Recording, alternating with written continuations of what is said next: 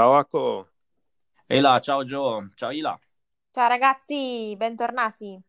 Come state? Tutto bene? Benissimo. Ah, che bene. Senti Acco, visto che tu sei ormai il nerd del gruppo, quello che tiene le fila delle, de, di tutti i mini progetti, che rubrica abbiamo oggi? No, oggi abbiamo la mia rubrica. Ah. Oggi le news tech, so che le aspettavate, eh, mi hanno scritto in tanti chiedendomi quando usciva la nuova prossima puntata. Non è vero, dai, sto scherzando, ma oggi è la puntata delle news tech. Beh, io mi scollego allora. Ciao ragazzi, è stato bello. Non è vero, non fare così perché tu sotto sotto sei un po' nerd anche tu, lo sappiamo. Però non lo svelo agli altri. Non lo dai. sveli, è vero. Fai quella che beve e basta, ma in realtà, Ecco, grazie. prego. Bene, allora partiamo? Che ci racconti?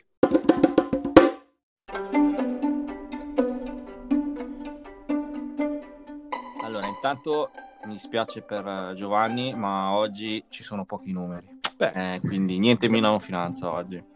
Ma la prima notizia è che eh, è uscito eh, l'Oppo Find X3 Pro 5G. mamma mia. Oddio, già E lo così. guarda. sapete, l'Oppo è una di quelle marche che ha, ha avuto in questi ultimi anni un boom pazzesco tipo Xiaomi e eh, quest'ultima macchina praticamente è una bomba eh, di ha un- delle performance incredibili. Facciamo una specie di unboxing sul podcast, una cosa che non si è mai vista. Grandissimo. Facciamo finta di Sei aprire la confezione. In confezione ci abbiamo una bellissima cover, un alimentatore da 65 watt USB-C e gli auricolari, che questo è già importante in notizia perché se andate a comprarvi un bellissimo iPhone e tra poco anche eh, i Samsung, eh, alimentatori e cavi Non non, ce ne, non ce ne sono più. Comunque, eh, questo gioiellino ha ehm, uno schermo QHD Plus AMOLED da 6,7 pollici con un refresh rate da 120 eh, Hz. In più eh, pesa un pochino, pesa 993 grammi. Allora, io ho avuto la fortuna anche di provarlo Pure. sì, e ha una, la, la caratteristica che, a parte il design, che ha questa fotocamera che è sì sporgente, no? Sono tre obiettivi. Sapete che ormai sono quasi tutti sporgenti, hanno questo scalino, questo proprio questo scalino che interrompe il vetro posteriore e eh, tu ti trovi questa telecamera. Loro cosa hanno fatto? Hanno fatto una curva, l'hanno fatto come una curva dolce che sale e che accompagna questi tre obiettivi, quindi è molto più ehm, esteticamente fatto molto bene, devo dire la verità. E una delle, la caratteristica principale di queste tre fotocamere è che ce, ce n'è una che ha la funzione di microscopio. Se tu lo avvicini a una carta di giornale, vedi la trama del giornale. È una funzione carina, poi lascio a voi pensare, decidere se è fondamentale. Io preferisco di solito eh, delle grandangolari. Comunque eh, l'ho provato, ha una batteria molto equilibrata, un bel display, un ottimo display anzi, eh, il- i video li fa molto bene e insomma alla fine è un ottimo smartphone a 360 gradi, però per 1149 euro puoi trovare qualcosa a meno che è comunque un buon telefono. Senti Acco, ma mm, sì, mi, mi sta bene, deve essere una cannonata. Ma eh, quanto grande è? Cioè, come un tablet o eh, riesce È ancora un a stare in tasca? 6,7. No, allora riesci a tenerlo in mano perché comunque ehm, sai che io, tu lo- mi conosci, non amo i telefononi, pade- i telefoni padellosi.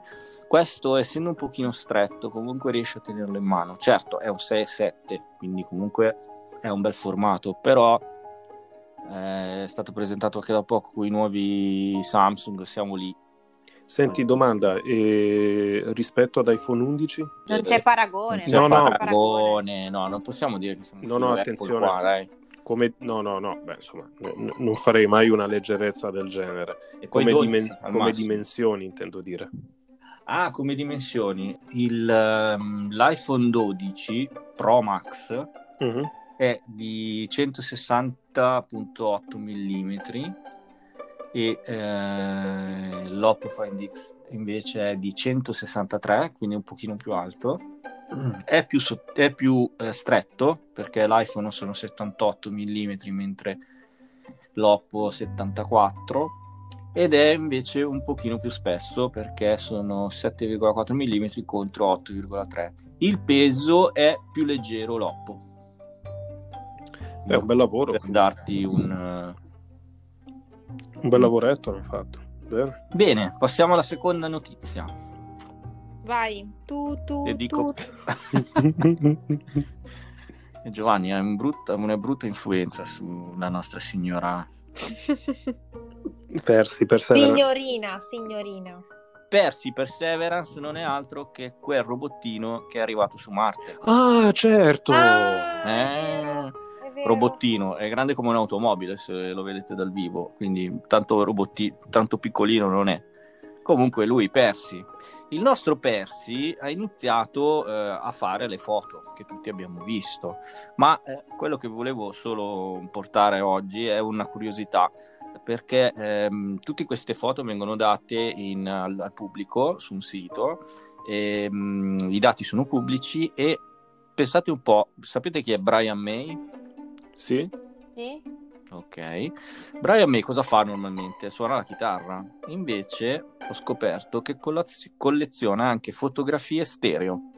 Se fotografie stereo sono quelle che si guardano con gli occhialini 3D fondamentalmente. Ebbene, lui ha fatto, ehm, ha raccolto queste fotografie di, di Persi, le ha rese eh, in formato stereo e le ha messe sul suo account Instagram. Quindi se andate sul, um, sul suo account Instagram troverete queste foto in bello. 3D. Bello. Tu pensa che il robottino Perseverance, come anche quello prima eh, del quale mi sfugge il nome, eh, vabbè, che deve aver fatto una brutta fine, e io chissà perché in testa mia eh, lo immaginavo come Wally, sai il protagonista del cartone animato di Walt Disney, il robottino, quello che... Dai, te lo ricordi? Sì, Sì, me lo ricordo io. Eh, figurati, se, se lo ricorda lei, voglio dire. Io li immagino sempre così, cioè mi fanno una simpatia enorme. E, e- e mi, e mi dispiace anche che li mandano eh, lì e nessuno se li va poi più a riprendere. Perché poi in realtà non se li va a riprendere nessuno. Ma che fine fanno? Poi rimangono Eh, là? sì, cioè, e, è- e questo è l'aspetto no, che, che ti fa più riflettere, ma perché infatti c'è un film, adesso sai che mi hai fatto c'ho in mente, c'è la scena in cui una persona arriva su Marte e trova i resti del primo robottino. sì, con Matt Damon. Bravo, No. è quello lì, bravo. Com'è che si chiamava? Eh, quello lì con Matt Mars? Damon. Mars. Mars, sì. Bravi. Mamma, che brava. Grandi. Perché tutti parlano, perché sai qual è la cosa divertente? Quando fanno queste missioni, le, fanno, creano un hype enorme e, e ad un certo punto il robottino, col fatto che gli danno un nome, col fatto che te lo presentano come se fosse un membro dell'equipaggio che va in avanscoperta, inizia, inizia a sentire la percezione che sia qualcosa di, di animato. Bene. Andiamo Così. avanti. Volevo chiudere la tua notizia con questo messaggio di speranza. Ecco, tu hai parlato delle fotografie stereo e io ti ho detto occhio, verrà abbandonato. Quindi sii felice però. Ok. Ciripi Kodak direi io, andiamo avanti. Questa la capisce solo Giovanni che è vecchio come me. Infatti non l'ho tu, tu, tu, tu. Ok, vai a cercarlo su internet, Ila. Va bene. Vado velocissimo, velocissimo sulla terza notizia, terza o quarta, il conto. Comunque, Terza, la terza. prossima terza notizia, perfetto. Molto veloce perché è una notizia che è girata molto, però è importante. È quella di- che- della falla nei sistemi Microsoft, in particolare su Exchange. Mhm. Ehm, questa falla ha eh, esposto centinaia di aziende in tutto il mondo, comprese anche molte in Italia, eh, ad attacchi eh, di hacker eh, internazionali. Si pensa più proveniente dalla Cina. Praticamente hanno sfruttato una vulnerabilità e hanno messo una backdoor con la quale potevano collegarsi praticamente e eh, fare quello che volevano. Comunque, fondamentalmente è uscito l'aggiornamento. Questo è un mio appello per dire a tutti i miei colleghi aggiornate, aggiornate. Andiamo alla quarta, quindi. La quarta rimango un po' in tema data center perché eh, non so se avete sentito, ma ehm, sapete chi, chi è OVH? Non è OVS, vero? No, OVH è tipo eh, la Ruba, una Ruba sì. internazionale molto famoso, e eh, è andato a fuoco uno dei suoi data center, mm-hmm. ehm, in particolare quello di Strasburgo. Allora, OVH cosa ha fatto? Eh, ha invitato tutti i suoi clienti a utilizzare i loro piani di disaster recovery e uno dice va bene, giusto? Eh no, perché la gente cosa fa? Pensa di mettere i dati in cloud e quindi di avere tutto backuppato e non solo in un posto, ma in più posti. Peccato che non sia così, perché eh, questo è un altro di quegli appelli che faccio ai miei colleghi, leggete bene quello che comprate, perché molto spesso voi comprate una soluzione in cloud che è fondamentalmente un computer o una macchina virtuale messa in quel posto e punto e basta. Ok? Non è una macchina messa lì e backuppata magari su altri punti. E quindi cosa è successo? Che, questo, mm, che molte di queste aziende non avevano il disaster recovery, non avevano neanche un backup. E che quindi andato, hanno dato molti problemi. Ma poi la sfortuna, eh, ti dico anche questa cosa, che la sfortuna è stata perché alcuni avevano anche il backup. Pur- purtroppo è andata a fuoco anche l'area dove c'erano i backup. Esatto. Pure. Eh sì. E... Questo cosa ci insegna? Praticamente teniamoci comunque una copia in più punti, anche i dati nostri a casa. Se vi ricordate ne abbiamo già parlato in una precedente puntata, mi sembra nella seconda. Esatto, la numero due. Andate a risentirla, se avete un NAS in casa, quindi un disco sul quale eh, lasciate le vostre foto, mettetene, fatene un altro, compratene un altro, lo copiate e lo mettete in un altro punto della casa. Non lasciatelo insieme. Certo, dobbiamo parlare di terremoto piuttosto che di un furto, piuttosto che di incendio. Però se voi lo mettete da un'altra parte sicuramente avrete più possibilità di eh, salvare il dato. Beh, questo è un ottimo consiglio, soprattutto adesso per, per quanti di noi lavorano in smart working, soprattutto mh, se tu pensi ai liberi professionisti. Il fatto di poter avere una copia di backup, diciamo su un supporto solido, su un supporto alimentato che ha spazio, che è pensato per continue scritture e cancellazioni, chiaramente ti dà una, un'affidabilità molto diversa e ce l'hai lì.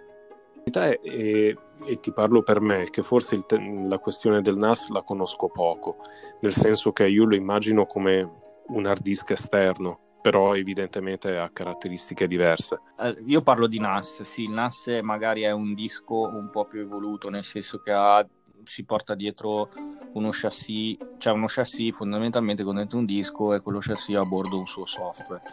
Però eh, io, cioè, quello che consiglio è anche comprare un normalissimo hard disk USB e se ad esempio io ho mh, tutte le mie cose su Amazon per dirti, no? tutte le cose in cloud su Amazon, ecco però io ho una copia anche a casa magari non la faccio ogni giorno, non la faccio ogni volta, la faccio ogni mese, la faccio ogni tot, però quella copia ce l'ho da parte, perché dovesse andare a fuoco adesso anche i server di Amazon, io comunque una mia copia ce l'ho. Quindi... Guarda, per saperne di più rimando all'articolo secondo me migliore che ho trovato su web, che è quello di Wired.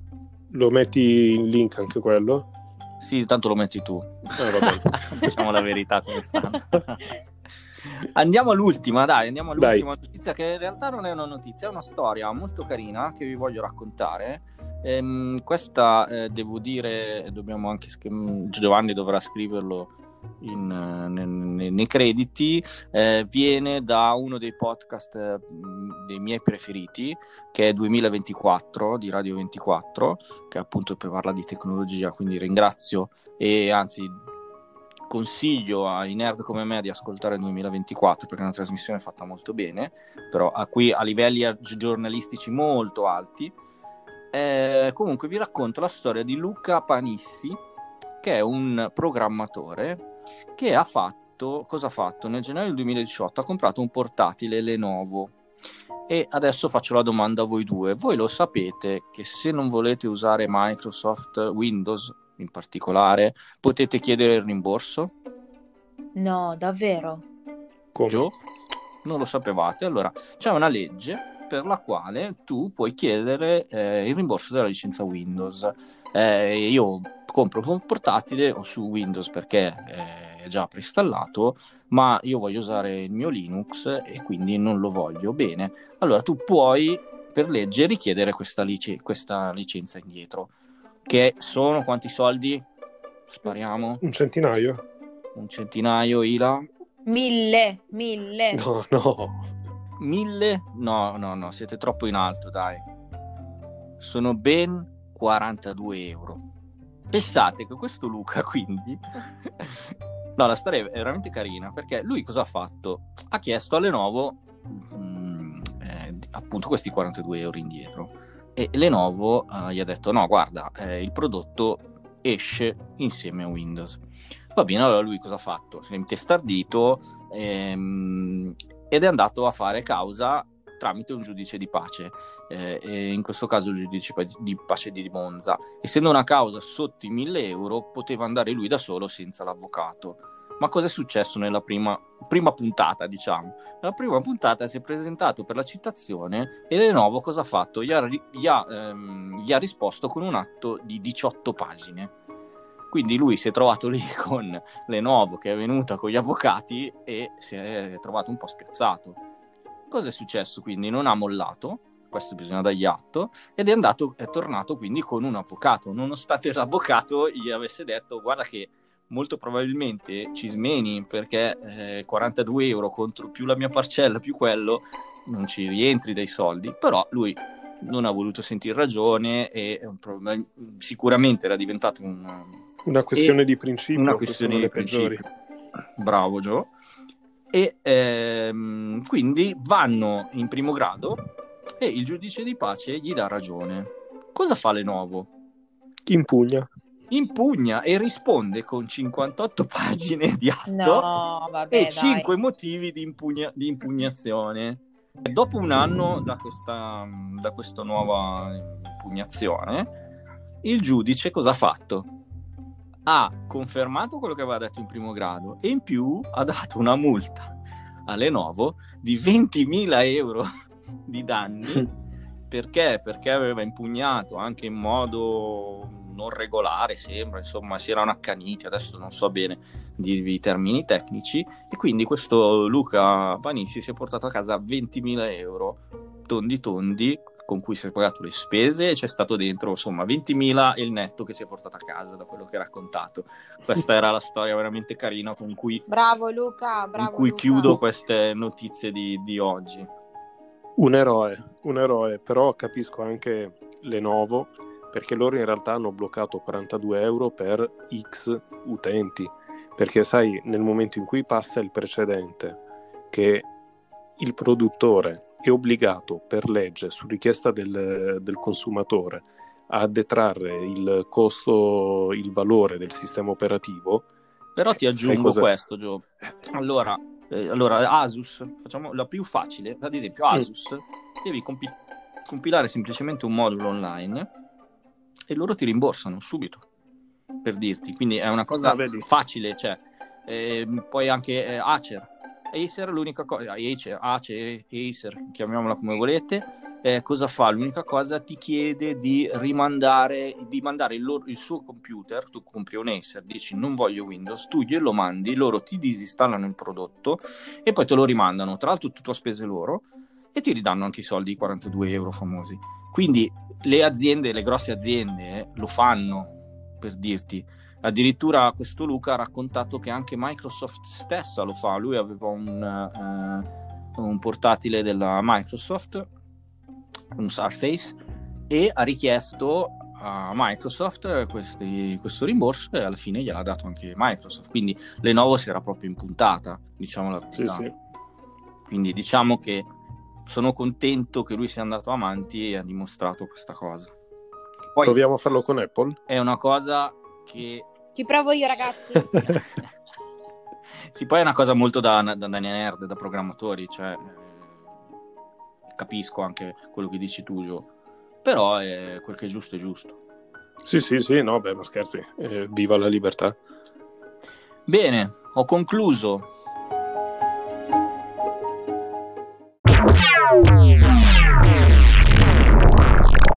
Beh, non? No, finalmente. Sono stato noioso, Ila, vorresti dire? No, dai, sei una battuta. Senti, chiudiamo con una novità che ci piacciono ormai, Ila, che dici? Sì, c'è una bellissima novità che dalla prossima puntata subentrerà una nuovissima rubrica. Eh, non vogliamo svelarvi molto, vi diciamo solo che ci sarà un ospite esterno. Ogni volta ci sarà un ospite diverso, quindi da tre passeremo in quattro per la vostra grande gioia e parleremo di argomenti diversi. Sì, solo per una puntata. Sì, non sì. lo paghiamo il quarto, ogni- non abbiamo i soldi. e ogni volta faremo un'intervista a questo ospite speciale esterno parlando di argomenti diversi. Basta, non vi dico altro. Bello, bello. Bello, ma ve la siete inventata quando? Tu non c'eri? Di notte, di notte. Ah, non quando avevo portato il cane? No, quando non c'eri tu. Bene, allora ricordiamo i contatti. Vai, Gio. Bene, l'email dei vecchi, la call, chiocciola, mail.com e per i giovani? E per i giovani l'Instagram, la call podcast. L'Instagram. Va bene, Benone. ragazzi. Alla prossima.